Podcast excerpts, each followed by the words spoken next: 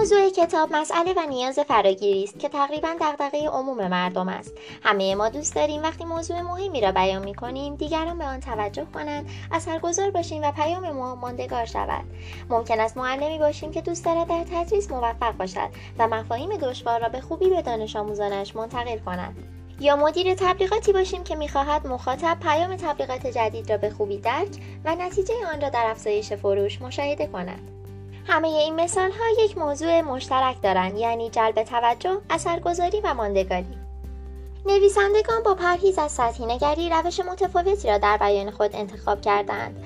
آنها خواننده را با خود همراه می کنند و به او یاد می دهند چگونه ایده های خود را ماندگار کند. آنها اصولی را که در این کتاب به عنوان راهنمای ماندگار کردن ایده ها پیشنهاد می دهند به خوبی در طراحی ساختار و محتوای کتاب به کار بستند.